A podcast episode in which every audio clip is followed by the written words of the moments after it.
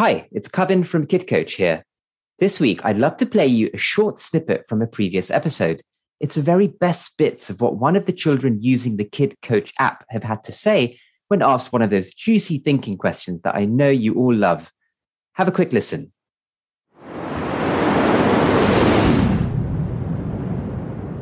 Should we care what other people think about us? Lots of people would say no, you shouldn't care at all.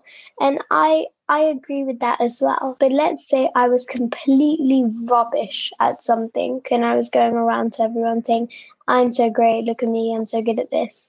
And someone told me, actually, you're not so good, you're quite bad. If I just ignored that, I would carry on being boastful and everything and just ignoring what that person said to me. If it's stuff about how you look, what you wear, where you live, what you have, I think you should ignore it. They're probably just jealous so sorry if someone older than you like let's say for me my parents or my teachers said something um, feedback or even if it even wasn't that nice i hmm. would still care about it let's say this is totally random, but if one of my teachers say your hair is so messy, you look so bad, not that they would, but if they said that, and um, I think because it's coming from a teacher, I would really care for it. So um, you should also be careful because some people will just listen to you whether it's good or not.